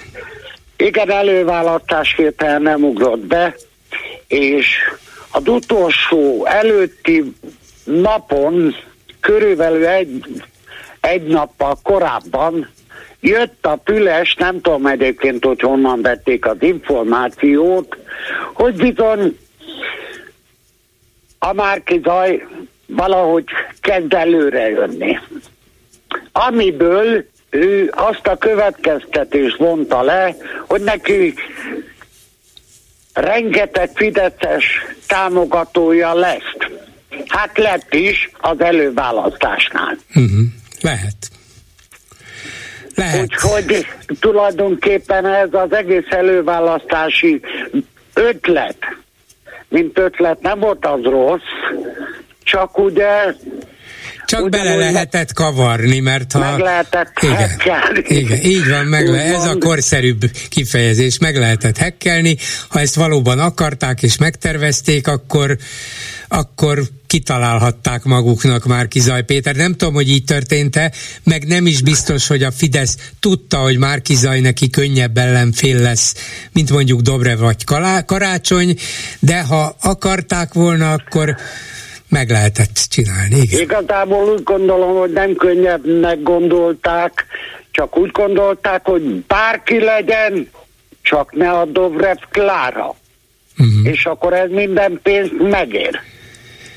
Hát lehet, hogy ez volt a megfontolás, pár Dobrev látszott a legkönnyebben kicsinálható ellenfélnek, hiszen ott a Gyurcsány kapcsolatot nem kell semmivel igazolni, itt meg a Márki Zajra rá kellett húzni, hogy hát tulajdonképpen Gyurcsány bábia ő is, nem biztos, hogy elhitték sokan, de mégis ezt játszották meg. Na, Dobrevnél ezt nem lehetett volna megtenni, vagy nem kellett volna megtenni, hiszen mindenki tudta, és különben is Gyurcsánynénak nevezték végig. Nézze, én szentül meg vagyok arról győződve, hogy ha a Dobrev Klára lett volna a miniszterelnök jelölt, mint ahogy nem lett, semmivel nem értünk volna el rosszabb eredményt, mint amit elértünk. Mert azért a Dobrev Klára bizony jól meggondolja, hogy mikor, mire, mit nyilatkozik ellentétben a Márki Zajja. Hát ez a Márki Zajnak a hibája, hiányossága volt, ez nem kétséges, igen. Hát köszönöm Én is köszönöm. Köszönöm. Viszont hallásra. Viszont hallásra. Ezzel a megbeszéljük mai műsora véget ért. Készítésében közreműködött Král Kevin, Lőrinc Saba, Erdei Tünde Lehocki Miriam és Gál Bence. Bolgár Györgyöt hallották, viszont hallásra holnap, most pedig jön az Esti Gyors. Esti Gyors, a hírek háttere döntött a parlament. Összehangolt támadást Törvényjavaslatot nyújtottak be. tiltakoztak. Korrupciós botrányba Az inflációs adatok szerint újabb menekült hullám várható. Aláírták a megállapodást. Esti gyors, a hírek háttere. Amikor megázva, fáradtan hazakeveredett a gimnazista lányom a tegnapi demonstrációról, és megkérdeztem tőle, Mit gondol a mostaniról? Azt válaszolta, úgy érzi, hogy a korábbi tüntetéseken ők támogatták a tiltakozó tanárokat, most pedig az a fura helyzet állt elő, hogy inkább ők voltak többen tanár alig. Egy 16 évesnek nehéz elvenni a kedvéd attól, hogy kiálljon az igazságtalanság ellen, de már ő is elgondolkodott azon, hogy így ennek mi értelme van. Ha a pedagógusok nem állnak ki magukért és egymásért, akkor ők még mit tehetnek? A karmelitánál még a könyvgázból is kapott, pedig csak hátul átsorgott más gyerekekkel, két tíz év körül itt a saját kabátjával letakarva menekített ki. Itt rátérhetünk arra, hogy miért kellett ennek az egésznek összekeverednie a kordonbontásos akcióval, miért kellett erre az amúgy is bánatosra sikeredett felvonulásra ráépíteni egy még gyengébb politikai akciót, amivel csak azt a kormányzati narratívát erősítik, hogy ez egy ellenzéki ármánykodás, semmi köze a közoktatáshoz. Félreértés ne essék, értem én, hogy minden ilyen demonstráció egyben politikai akció is, hiszen az éppen aktuális kormányzat inkompetens vagy egyenesen gonosz intézkedései okozzák a gondot. De ezt az üzenetet képesek megfogalmazni az érintettek is. Nincs szükségük arra, hogy néhány szerény képességű pártvezető általuk kapjon 5 perc figyelmet. Visszatérve a tanárokra, több mint százezerből csak mondjuk 30-40 ezernek kellene azt mondania, hogy itt a vége. Addig nem dolgozunk, ameddig nem tárgyalnak velünk érdemben. Ennyi embert nem lehetne kirúgni, nem lehetne megfélemlíteni.